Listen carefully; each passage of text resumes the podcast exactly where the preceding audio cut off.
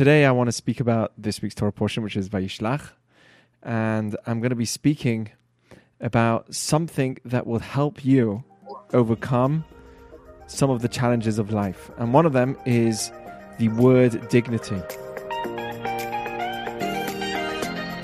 Now, you might not believe this, but this is really an important word because it can help you in almost all of the challenges of life. I want to give you an example of a rabbi who is called Rav Grossman. I don't know if you've heard of him. Very, very holy rabbi. He lives in the north of Israel. He's called the Disco Rabbi. Okay, now you're listening. His name's called the Disco Rabbi. Long beard, Hasidic. Originally from Mea Shearim in 67 after the Yom Kippur War, he saw so many miracles. He says, okay, I'm, I got to make a difference to the world. He goes all the way to the north of Israel, a place where all the criminals are living in Israel back then in 67. And he says, I am going to make a difference. I'm going to do something. I've got to give. And he opens his home, starts looking for Jews, and he's like, "There's no Jews anywhere." All, they said, "There's no Jews." I mean, there's no one serious about Judaism here. So they said, "There's only the Jews are in the discos. That's where they are." So he goes into the disco, and there's videos of him literally like this with his beards and his whole thing, and he's dancing with them all, and he's bringing them into Judaism. Amazing man, um, sometimes we are able to take our group when we do an Israel trip to see him. He has today, he started off going up to this north place, listen to this, with 10, slowly, he started picking up, he realized that these kids, young kids, not long after the Holocaust, 67, from 45 to 67, not that long after, young kids that are orphans, people that don't have a family, and he started to bring them into his tiny home. He had a tiny, small home, and he started to bring them in. And eventually, his small little house started to have more and more people, and he just let them stay in his home. He fostered them to a point where the government started helping him. He started with like 16 kids in his own house eventually, and then he moved to like a little, he had a little center. And from there, it went to beyond today. He has acres, I think it's like 250 acres of land 6,000 orphans under his name. That's how far this man has gone. He's recognized by these internationally known as one of the most amazing people in terms of um, selfless acts that have been done. He's won many, many awards internationally. And he's a Hasidic rabbi who started off uh, with something small and eventually came so big 6,000 orphans. Do you know what that means? He goes through, they say, they, they say he goes through about 70 weddings a year between all of the kids that he has. These are all his kids under his name. 70 weddings a year. We went to his um, his center. He makes 15,000 meals. You could search him on, on Google for sure. He's on everywhere. His name is Rabbi Yitzhak David Grossman. Just search Rabbi Grossman and he'll come up it's it's totally worth after this to spend some time. He should be on a TED talk. I bet he will be at some point. It's it's amazing. Omri, you've heard of him? No, I was just writing it out for Dan. So oh, thank you. So thank you, I appreciate it. So he he didn't he he went he still says I'm not doing enough. That's the fascinating thing. I'm not doing enough. He went beyond that and started a program in in prisons going to all the prisons in Israel, starting a program where they learn Pirkei Avot, which is like Jewish ethics. A rabbi goes into all the p- prisons around Israel. It started with where he was, and eventually this took over in every prison in um, in Israel. And it has a tremendous, it has like 80% success rate of people that take this program in the prison of not returning to the prison again afterwards. It's like, it's, he, he just doesn't stop. So, one of the th- stories about him, he's, he's a man of love. If you meet him and he, you talk to him, he'll just kiss you. He's just like, I mean, now it's Corona, so I don't know how he deals with that, but he's just like one of these people. He's very tall. And as soon as he sees you, he just loves everybody. He loves everyone. And um, one time he was in the hospital, he was in the prison, and he was talking right when he started. He was in the prison. He was talking to a group, and these were criminals, some of the highest, biggest criminals in Israel doing terrible things. And he's teaching them. And at some point, one of them had a good question or was asking something. He came, he went right, he said, Oh, he runs up to him. He's, he's a very loving guy, runs up to him, gives him a massive hug and a kiss. Just couldn't, he couldn't hold it back. You've got this criminal and this rabbi who runs up to him and gives him a huge kiss.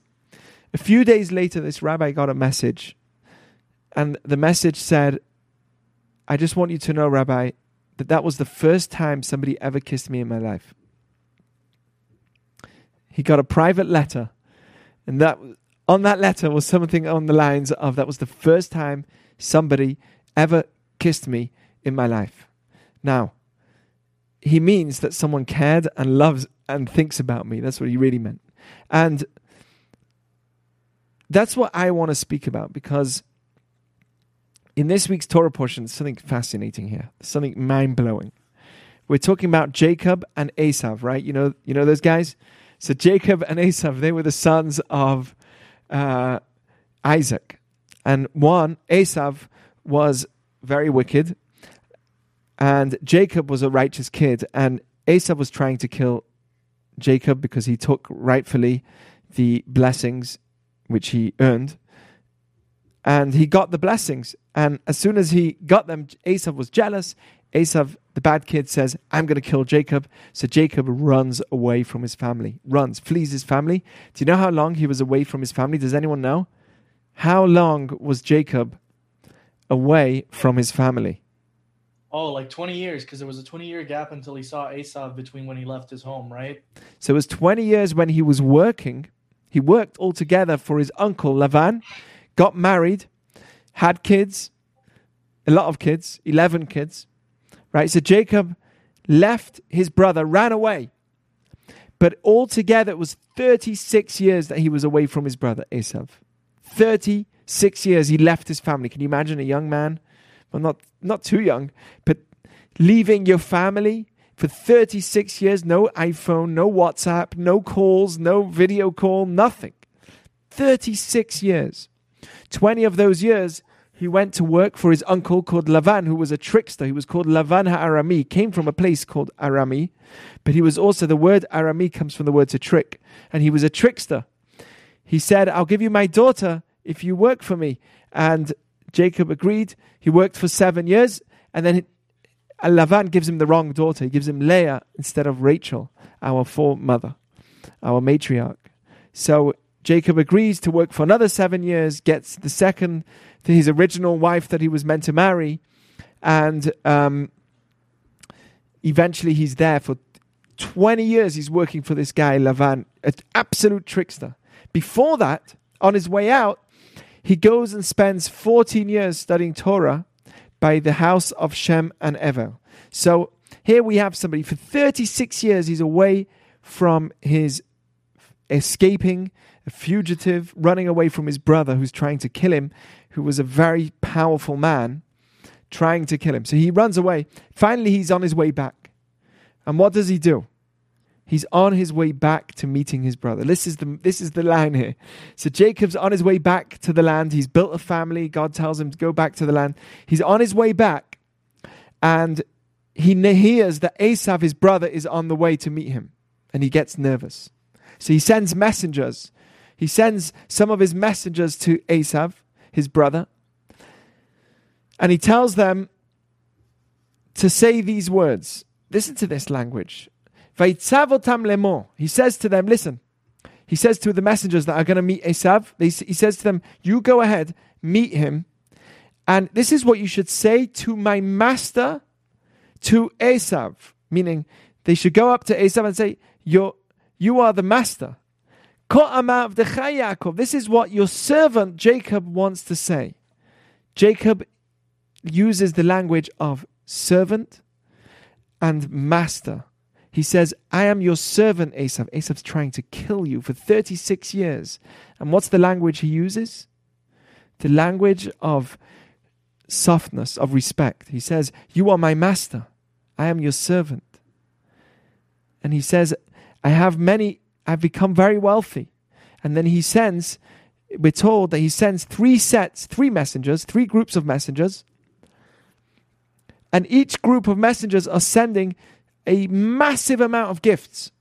for Esav in three different sections. He sends gifts to Esav so he should calm down, not get angry with him. So, first of all, he uses a very soft language. He says, You are my master. You, I am your slave. What's going on here? I'll tell you what's going on here. This is one of the most powerful lessons of life. That no matter what your situation is, even if you're right in a situation, even if you're the right person in the situation, it's always going to be better off to have a positive language to the person that's in front of you, even if you're right and they're wrong. Let me give you an example. I'm on the road driving and I get to a junction stop sign. It's my turn to now go on the stop sign. But the person to the right of me, as I'm as I start going, it's my turn. The person to the right of me goes ahead. At the stop sign, he what? Excuse me, I was way before you.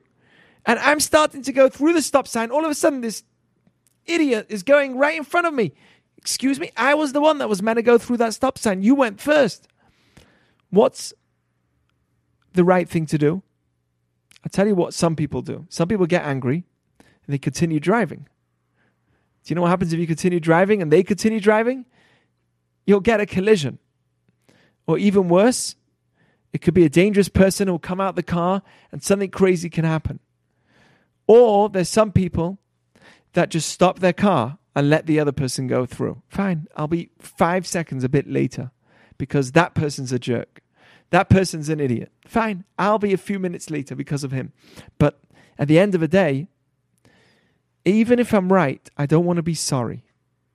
Yes, I am right because I need to go through the stop sign because it's my turn, but it doesn't matter whether I'm right or wrong. At the end of the day, I need to be safe. And I want to live. I don't want to crash my car. So being right sometimes means that you've got to fold. It doesn't necessarily mean that I have to win. I have to fold. That's what that's what's happening here. Look at this. This is the this is a very interesting Talmud. Okay, this is all parables. But listen to this Talmud. It's a, it's a in Hilchot Derech Eretz in the Mishnah of Derech Eretz of good conduct of way, the way to be. It says like this: a person should always be flexible or at least soft like a stalk. Do you know a stalk that's in the ground? It's right, it grows and it's soft. Why is it soft? Al but don't be hard like a cedar tree. A cedar tree has a huge, it's a huge tree and it's solid. Why? A stalk, a stalk is something that it can face all winds from all directions and it always moves with the wind. Okay, this is a parable, but there's a powerful message here.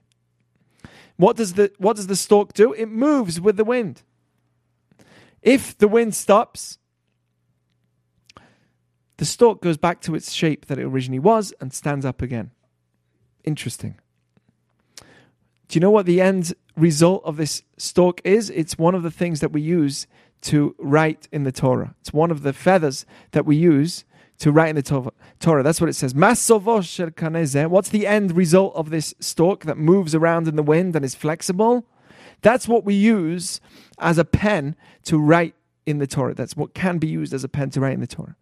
However, a cedar, cedar tree, that's not so. What does a cedar tree, tree do? It stands tall and is stubborn. It's proud. When a northern wind comes, it doesn't it doesn't move to the wind. A southern wind comes, doesn't move. East, west, doesn't move. However, if there's going to be a tremendous hurricane, the wind will come and uproot the tree completely from its roots. And what happens? The tree is upside down on its roots. What happens to this tree? Nothing. What do they do with this tree? Everyone comes, they cut it, and they use it for fire, they use it to heat homes, uh, all different things. everyone uses it to burn things, not necessarily good things. And that's why our rabbis say always be soft like a stalk and don't be harsh like a cedar wood. This is a parable. And the message here is be flexible. It, it doesn't matter if you have good reasons to saying, I'm right and I won't forgive that person, or I'm right and that person's wrong, so therefore I should say whatever I deserve to say. No, no, no, no, no. Call him, let him, just, just let him be. Just let him be. Actually, by the way, the best revenge, our rabbis say, the best revenge to someone that's bad to you, what do you do? Someone who's really rude to you. What's the best revenge that you can give them? Do you know what it is?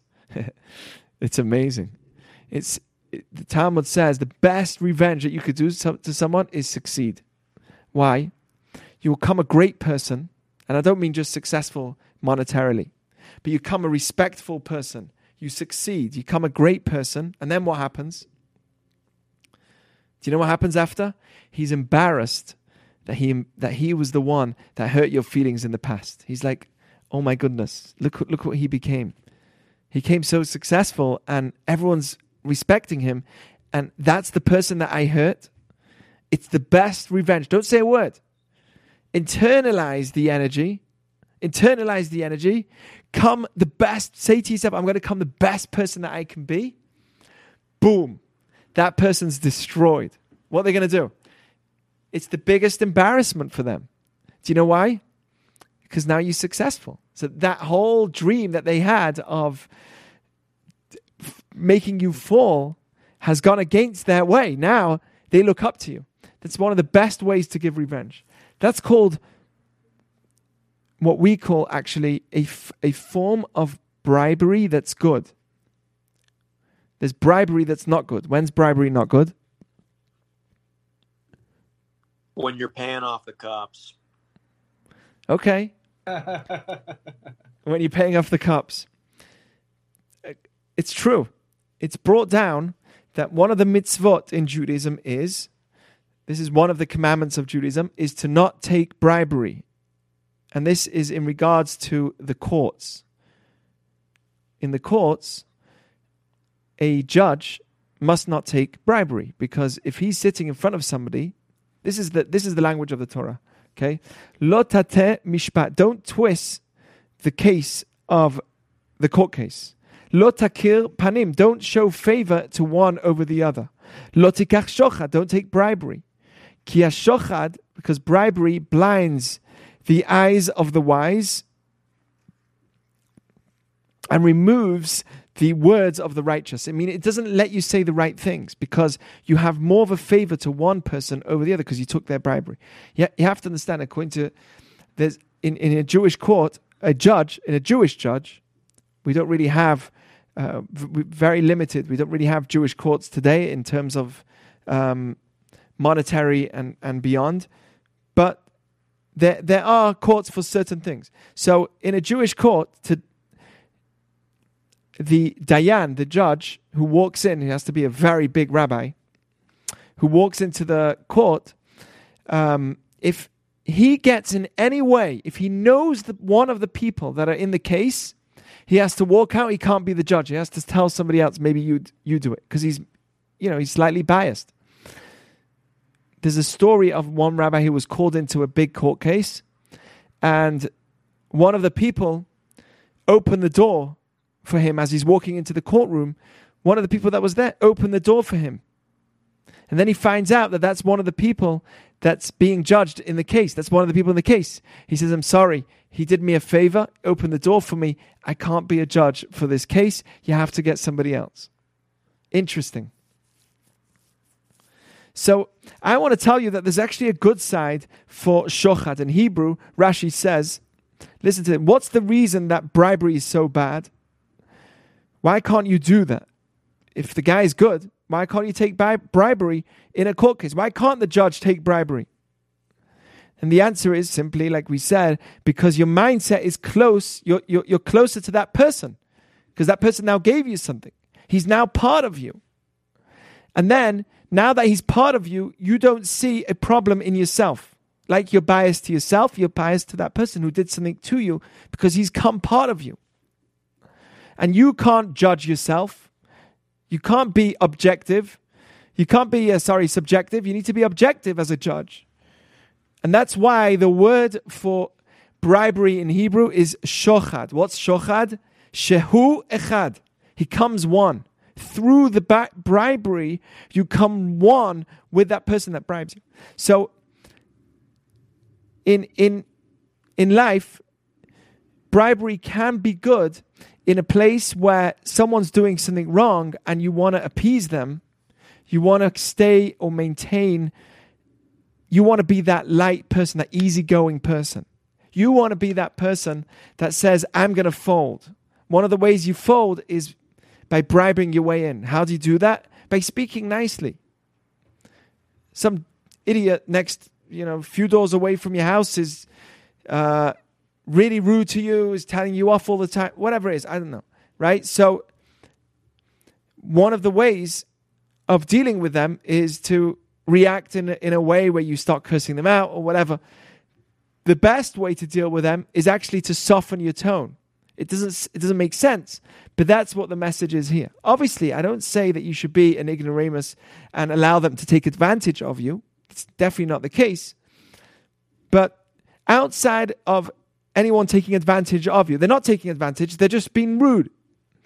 In such a way, you have the upper hand over them by not fighting back or not responding.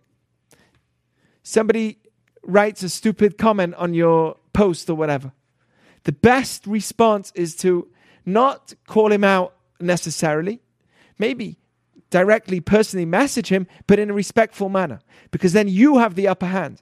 That guy is being disrespectful. You are responding in a way which is respectful. Who started it? Him. And I'm being respectful. That means I have the upper hand in this situation, and that's what you want to have all the time. So, talking kindly is a form of bribery. It's a, a form of shochad. And that's what Jacob did. He sent him gifts to Esau. He tried to bribe him in to forgiving him, to not killing him. This is his murderer. His few, 36 years he's been running away from this guy, trying to kill him. And what do you do? You speak in a soft tone. That takes a lot of strength to do that. But there's another idea here as well behind this, and that's called self respect. Now, according to Judaism, whether it's your kids, your spouse, if you destroy somebody's dignity, you have lost them. It's simple as that. Whether it's you're waiting in, I don't know, the DMV. By the way, whenever I give examples, these are things that we go through. So whether you're waiting in the DMV, right? I'm busy working out with the DMV. It's impossible to, you can't make a, uh, an appointment now, only under certain circumstances. And uh, if you do make an appointment, uh, it, well, but for some things you can't, and you have to go in line, and it's hours of waiting around the whole building. So, you know, if you are at the DMV waiting in line, and you want to find out, you just want to ask a question from the guy at the front, but he's so, he's like, go to the back, and there's nothing to talk to. He's just so rude. So, what do you do? How do you respond to that? And one of the ways is to give him some sense of dignity. You know, say something that makes him feel special. It's really kind of you. It's it's amazing what you do. all you've been spending so much time and and you it's just so special. How do you do it? Just open his heart in terms of making him feel special so that he will actually help you. One of the ways, if you lose your child's dignity or your spouse's dignity, you're done one of the words for dignity in Hebrew, the word for dignity or honor in Hebrew is kavod. Okay, that's a person's ego or honor or dignity. It says in, in Psalms, "Leman yezamercha chavod velo yidom Hashem Elohai leolam odeka." Says that my kavod is to sing your song, Hashem. It's going to always thank you. My kavod is going to sing for you. It's going to not sleep. It's always going to thank you. My dignity is going to sing for you. What does that mean? My dignity is my soul. That's a big part of my neshama, my soul. There's the body, right? You can hurt my body, boom, right? That's physical. the way you hurt my inside, my, my essence, is when you hurt my dignity, when you hurt my kavod, when you make me feel like dirt. Right? One of the things that they did in the Holocaust, 40,000 camps they created. One of the things that they did was destroy the humanity of the people. Anyone that came there, they took their clothes off, they shaved their hair, they took away their identity. It was all about removing their dignity. Part of it was to help the Nazis not feel bad for what they're doing, it was to justify look, these are not human.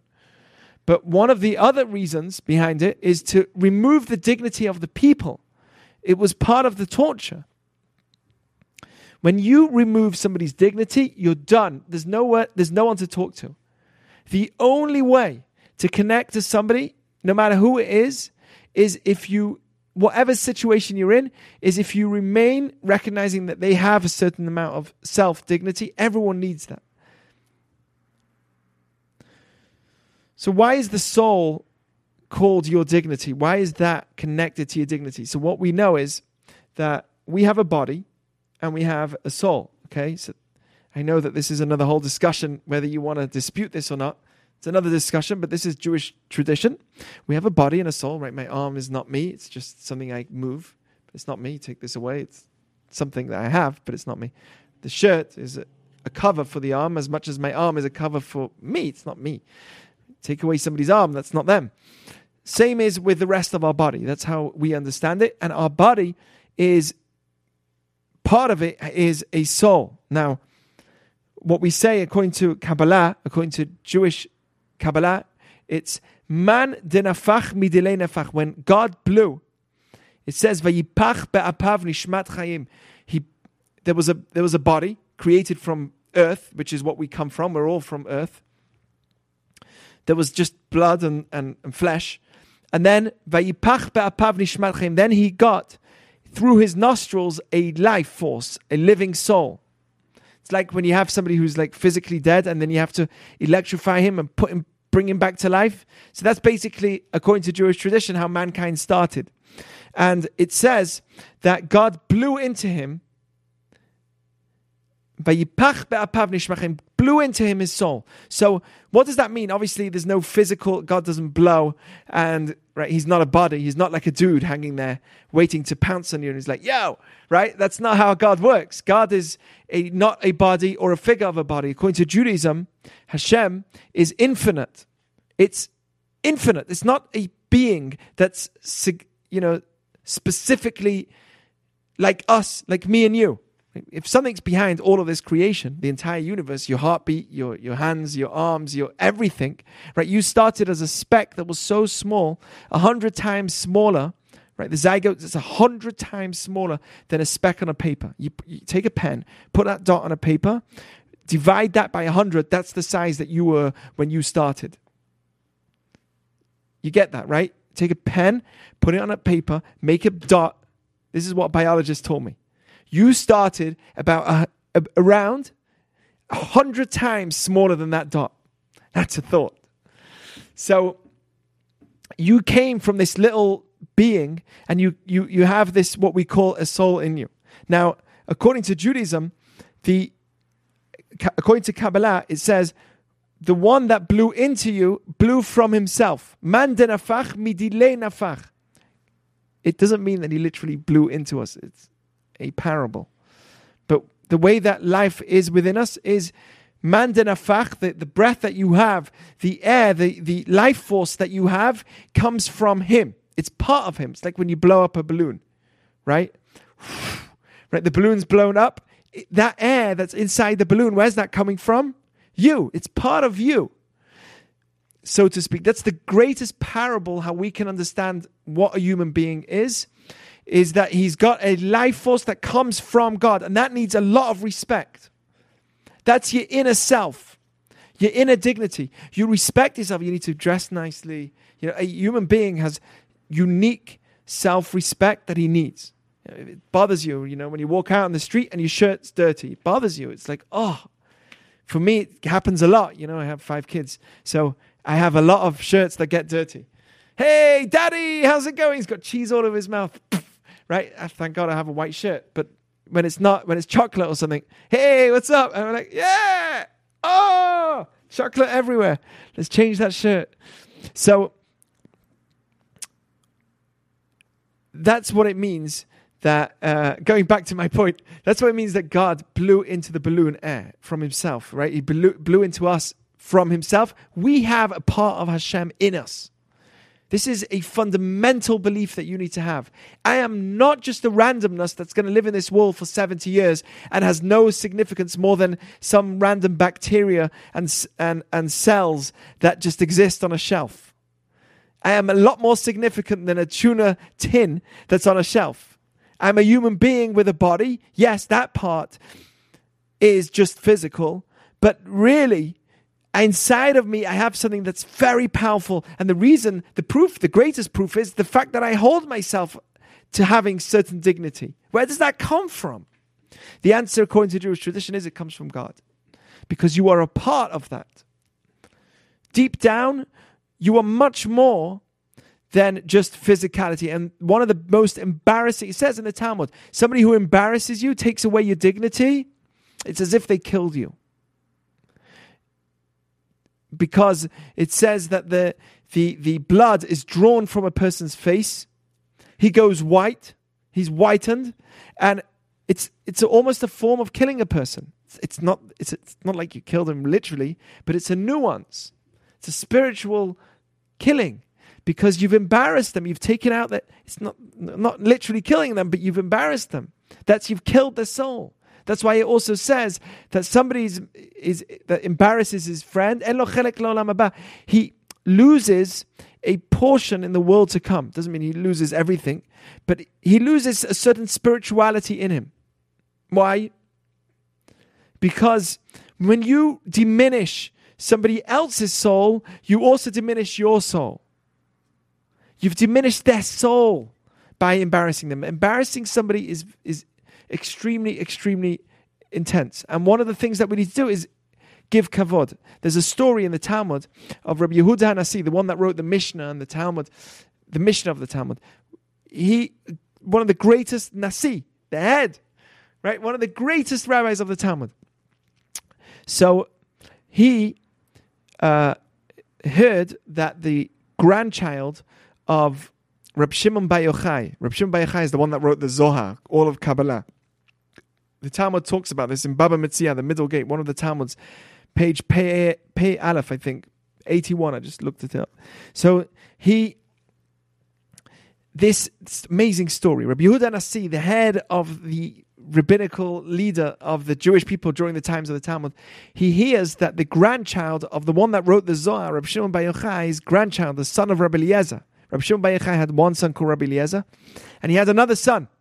That son was extremely, extremely good looking, and his father, Rabbi Eliezer, died at a young age. Also, a great, great scholar. We're talking about something beyond comprehension. Very special people.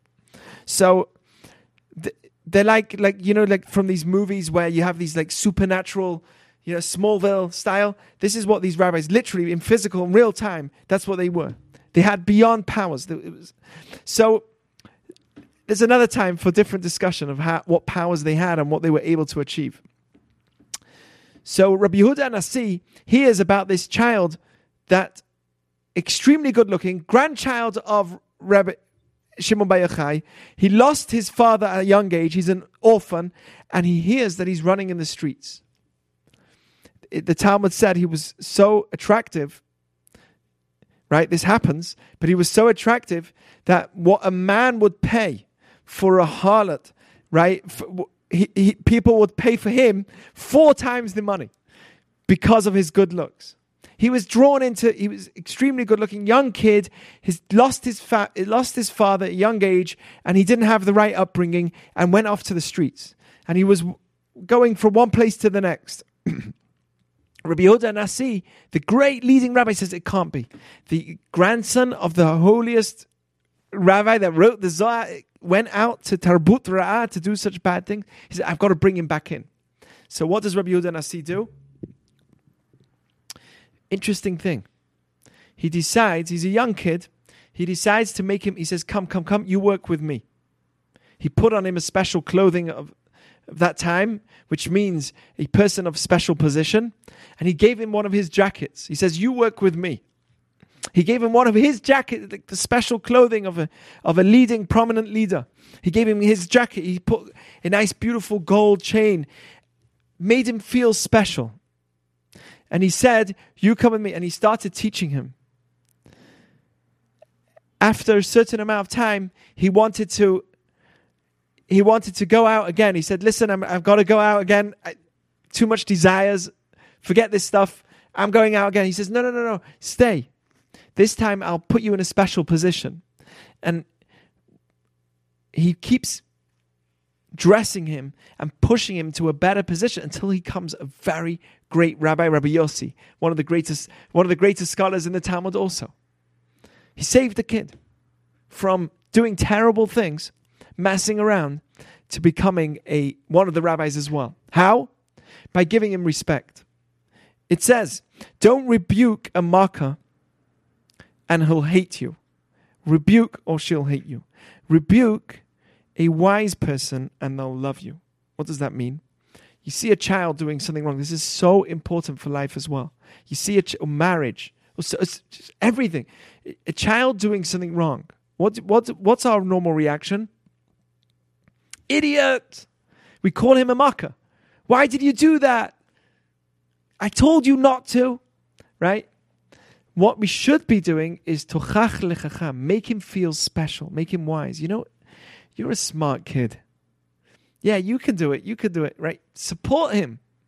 Give him the respect as opposed to what a, what unnatural reaction would be, which is to diminish his value and respect. One of the worst things, by the way, and this happens to us, is if, let's say, my kids on did something that's not appropriate and they're on the phone. My kid does something wrong, and then they're on the phone with their friend. My rule is if they're with their friends, I do not embarrass them. And that means I don't tell them off at all. If I find out that she's on the phone with a friend or speaking to a friend or their friend, Nothing. I do not embarrass them. Even if they did something really bad that really bothered me. I because for me, if I destroy my child's respect, dignity, I've destroyed my child. My child's gonna. There's nothing. Then they won't respect me. Everything falls apart. You have to also understand that when I'm talking about that a person needs dignity, I do not intend to say that you need to chase after respect. Actually, it says that somebody who runs after respect, respect runs away from you. So if you try and get people to respect you, you know, you want honor, people to look at you, to like you, likes on Facebook, right? You want all that. Actually, the opposite goes. It goes that direction. That's what it says.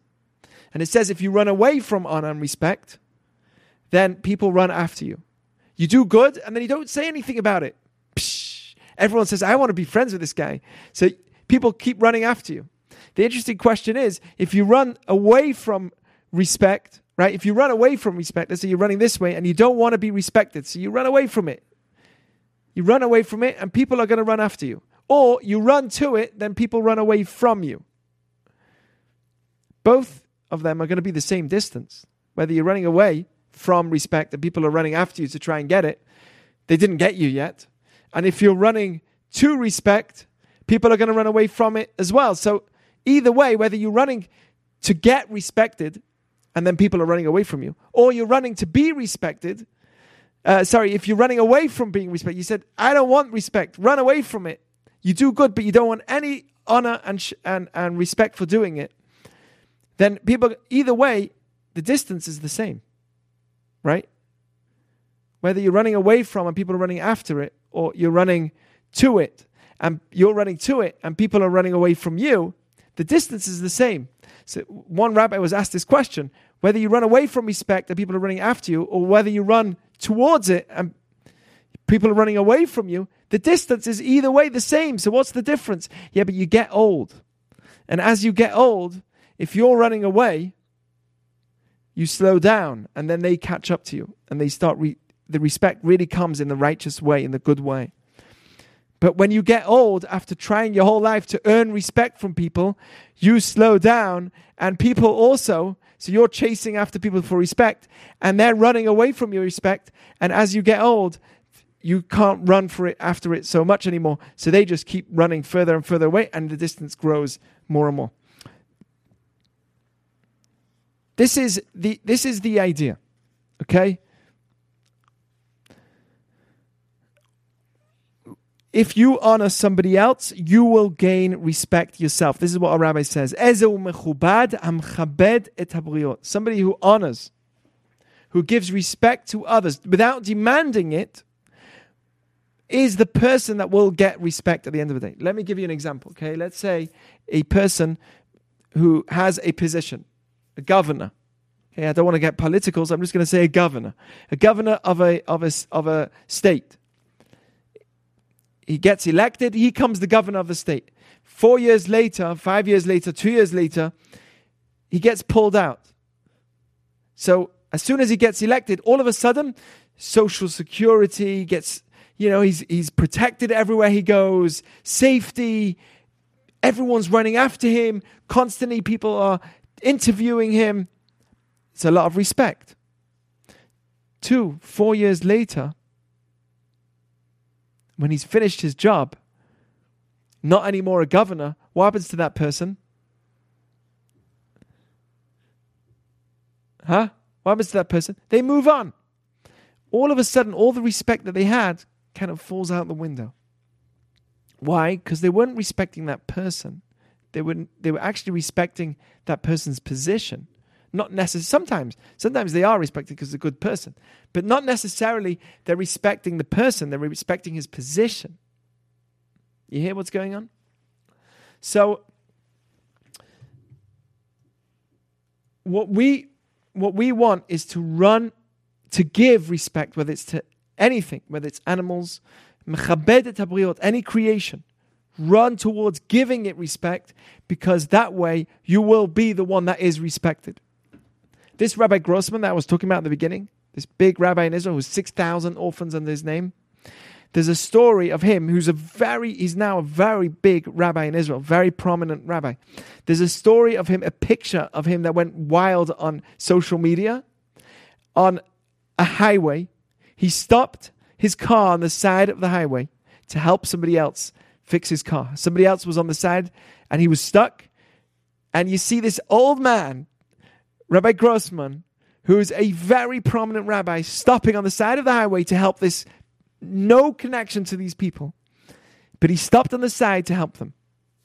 That's called some that's called greatness. He's a person that's honored. He's got thousands of people that listen to him every week. Very respectful man. And yet he said, This job's not too big for me. This person's in need. I'm going to help them. Can you imagine? Can you imagine a president seeing your car broken down on the side road and he's coming out of his car and he's coming to help you. That's not going to happen. But that really is the person that deserves respect, is the one that has respect for others, no matter his position.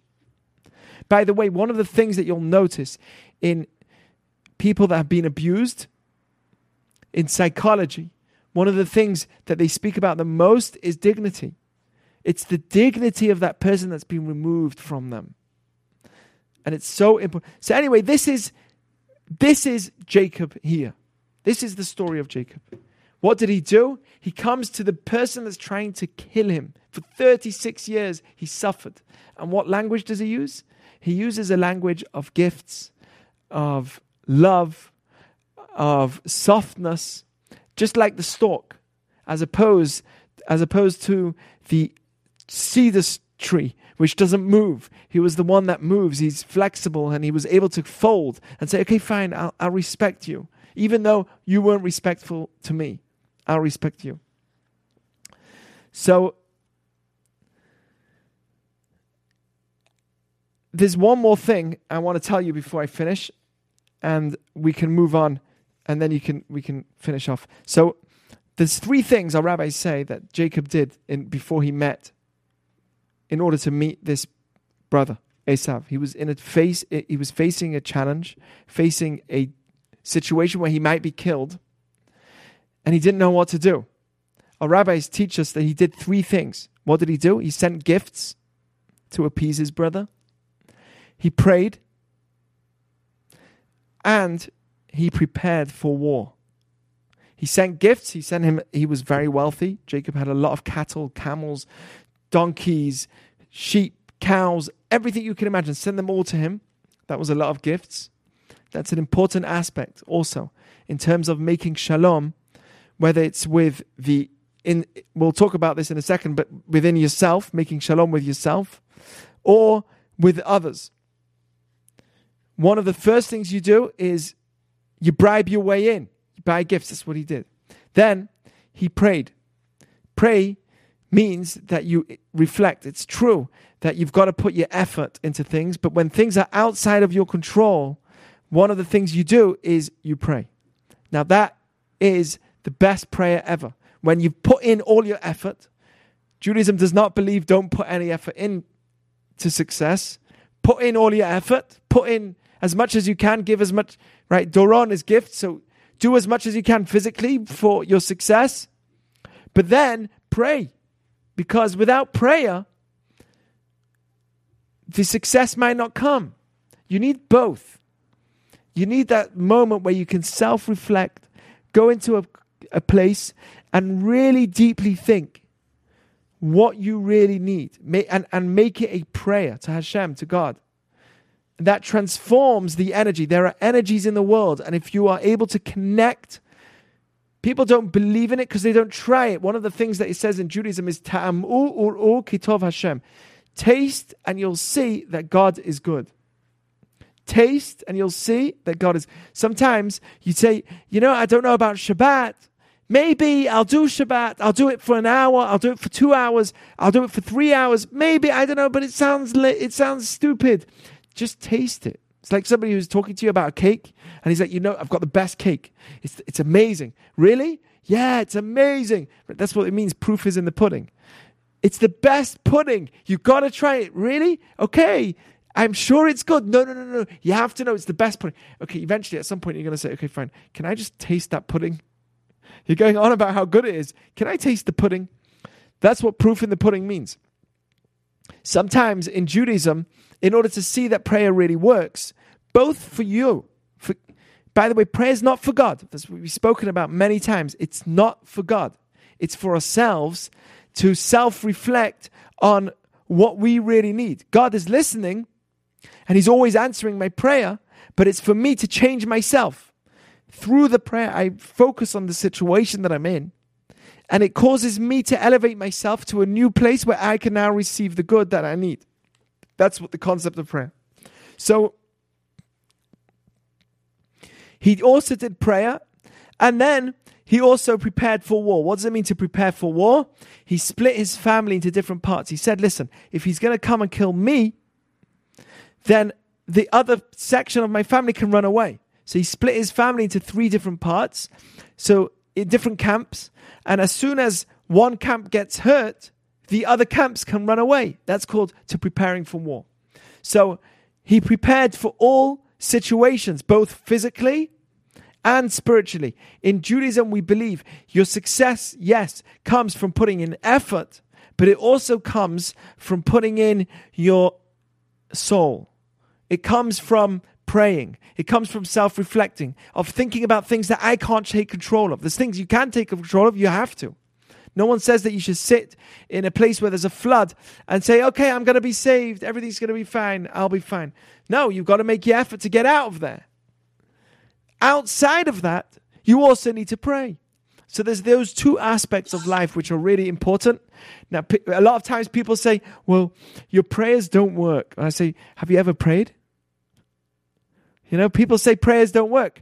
It's often coming from the people that don't pray. Try it. Tamu kitov Hashem. One of the things is taste the pudding, and you'll see that sometimes it actually works.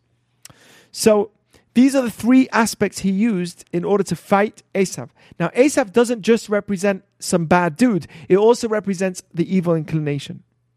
That's why, by the way, the name of Jacob was given also later on, we're going to we in the story we're told that he has a battle with the angel of Esav. That's the evil inclination. The evil inclination, the way that we fight ourselves. You're lazy one morning. You don't want to gr- do anything. You want to sleep in. You don't want to. You just want to eat. How do you fight your evil inclination? That's Esav as well. That's by the way the name of Yisrael. The Jewish people are called Yisrael, which has two meanings.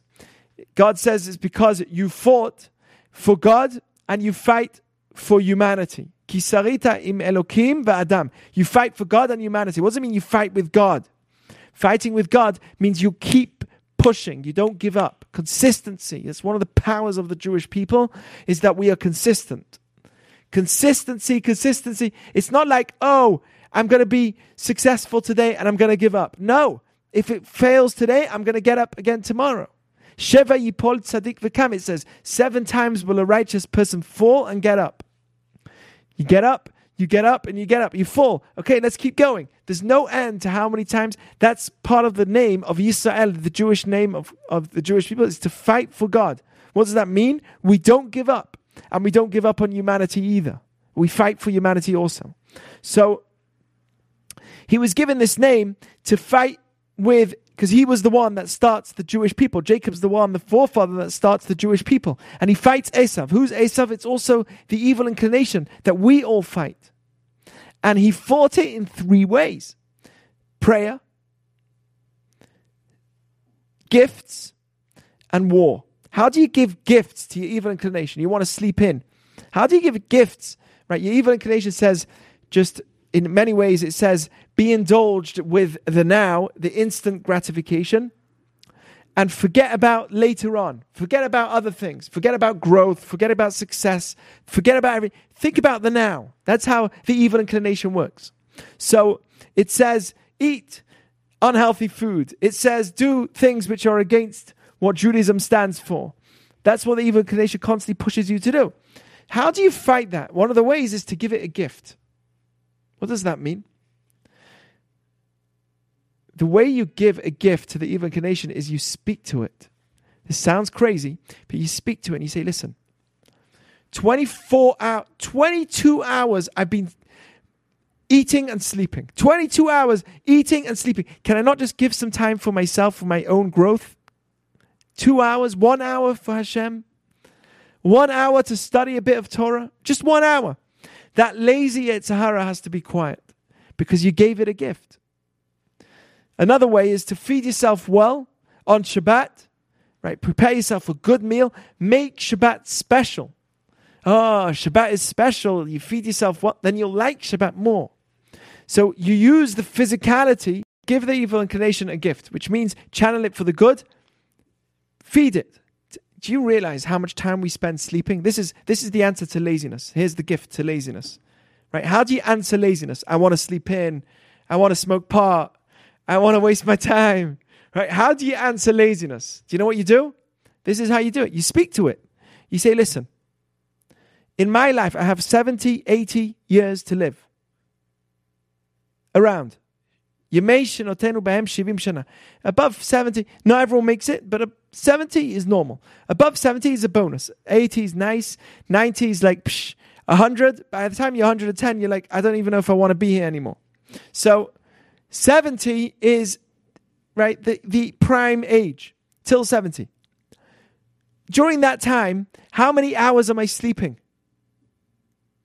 How many years do I really have? If you take a day, I sleep about eight hours a night. I don't. But most people should sleep between six and eight hours. That's what Maimonides says. If you want to be healthy, between six and eight hours at night. You sleep six hours a night, eight hours a night. That's literally a third of a day. Literally.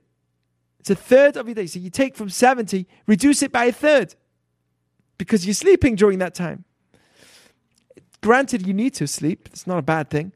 But just talk to your laziness. Look, look how much time I went. Then you've spent during a day, how much time? Go on your phone, check how much screen time you've had on your phone in a day. It's scary. Don't do it. But how much screen time do you have on your phone? Take that out. I'm telling you, between the phone, the TV, the laptop, the screen. Okay, now, now it's fine, right? Because we're t- talking good things. But in general, how much of the time that we use is really for myself. Then comes the eating time. So it's preparing food and then eating food. So you talk to laziness, you say, listen, I've slept, I, I don't have that long in my life. A third of my life is going to you. I need to give some time, a little bit of time to my real self, to my core. That's the language we should. That's called giving a gift to the to the body, to the to the evil inclination. The other parts make sense. Tefillah, prayer. One of the ways we pray is to have Hashivenu avinu Please, God, make me go. Th- anyone, you, you you've got a gift. By the way, people tell me I don't know. I don't know how to pray. Simple gift. Just search silent prayer on Sefaria. Right, Sefaria is a great website, by the way. Silent prayer. Read the silent prayer. It's the most beautiful gift. It's the, it, the most amazing words. You you ask at first. You ask for a mind. You say, "Listen, I want to have a normal mind." I need to have a normal brain. Sometimes having a brain could be good, but then I'm socially insane. So uh, that's not going to help. I need chokhmah bina v'da'at. The words are fantastic. I need wisdom, understanding. I need good intuition. And I need wisdom. Then the next prayer that you have is so the first is wisdom. Then the next prayer is to coming back to Torah, which means to coming a better person, closer to God. The next prayer, it, to be forgiven. So forgive myself and to be forgiven from all that I've done in the past. Let's move on. You go through the prayer to have peace in the world. That's one of the prayers. That there shouldn't be evil. Evil should stop. That's one of the prayers. It, it's amazing. You go through it all and you cover like a perfect world. So, one of the ways to deal with our evil conditions is prayer. And the last way is milchama, is battle. And that's the last thing you do, which is you fight it. That's the that's the last thing. How do you fight it? Get out of bed, right? You jump out. You no messing around. I'm not going to let this thing get in my way. You fight it, right? If you start feeling depressed, hurting yourself, there's people that hurt themselves, especially during this time. Get your shorts on, put that t-shirt on, and jog. Just get out, right? Put put that music in your ears and go, and then come back. But don't just listen to stupid music, right? Make it meaningful. And then listen to a meaningful podcast. And, and you know, fill your time with something valuable. That's how you fight the Yetzer Hara. Fighting the Yetzer Hara is also over. You have to know, by the way, this is the last thing I'll tell you. Somebody who overcomes their evil inclination and their inclination in general as a whole thinks that they're losing out. You're not losing out. You actually win. You're the winner when you overcome. People think, okay, if I start making boundaries in my life, thinking about where, how I should be or not be, thinking about, you know, how I should date, how I should speak, how I should, because that's what Judaism is. It's a code, a system which directs me into being a better person. Someone might say, wait, if I come, if I learn all this stuff, which by the way is, is wisdom, if I learn all this stuff, I'm not going to enjoy life as much. It's the opposite. The boundaries will actually free you and give you a real definition of life, both in this world and in the world to come. That's what it says. Happy are you in this world, and good for you are you in the next world. Somebody who's just free, eats when he wants, has no boundaries, eats when he wants, sleeps till he wants, talks whatever he wants, doesn't hold himself to a better moral value. Eventually, at some point, it's it's going to hurt him. It's like somebody who eats all day without any boundaries. He's going to start putting on weight. You'll feel bad eventually. Now it tastes good, but at some point it's going to hurt you. You might tell me, well, I'm free because I'm not thinking about uh, what I'm eating, what I'm not eating. I just eat whenever I want. Yeah, you're free. But you're not free from your desires. You're actually enslaved to your desires. Yeah, you're free but then you're not free from the result of what you're doing. It's true, you're free to do whatever you want, but you're not, you're not free from the results of what this is going to produce. We're, we're all free to do whatever we want, but we're not free from the results of the actions that we do. That we're not free from. And Judaism is about thinking ahead of the result, not of the action in itself. Okay, right now I want to eat this cake, but the real way is to think about your body and the health of the body. Holding back is thinking about the result of eating from the cake. And that is where freedom really is at in the future, not in the present. So we spoke about a lot of things, but the main m- main topic of tonight was dealing with difficulty, difficult people, and the answer to it is dignity, is respect. One of the most powerful ways to get somebody to listen, to actually be part of you, is to give them dignity. This is so important in terms of marriage, dating, there's, in dating, there's no way you should say things that are inappropriate, which don't dignify the person. I personally believe you can joke, but not on the expense of somebody else. Judaism has always been into comedy. We're very into comedy, but not on the expense of somebody else. Now, now the comedy's hard, right? That's a difficult comedy. It's much easier to make a joke about somebody, put somebody who's heavily overweight on the screen and make a joke about him. This is literally what people are doing on TV these days, whether it's a politician or somebody else. Put him in the back of the screen and make a whole comedy about him. It's easy to make comedy on the expense of somebody else, but that's not respectful. And that's not going to earn you the respect. It might get you people laughing at you and enjoying you right now, but that's not going to earn you the honor that we're thinking about, which is a food for the soul, by the way. Honor is food for the soul. So that is the general uh, idea that we spoke about. Respect, respect, respect. It's part of the neshama. It's a need of the soul. And it's that which will bring you closer to those that even are going against you and get them to follow in your path. One of the ways, and it's also um, a beautiful thing we said is uh, when he fought against Esav, he fought against him in three ways gifts, prayer, and war. And that's the way that we need to fight our own evil inclinations as well.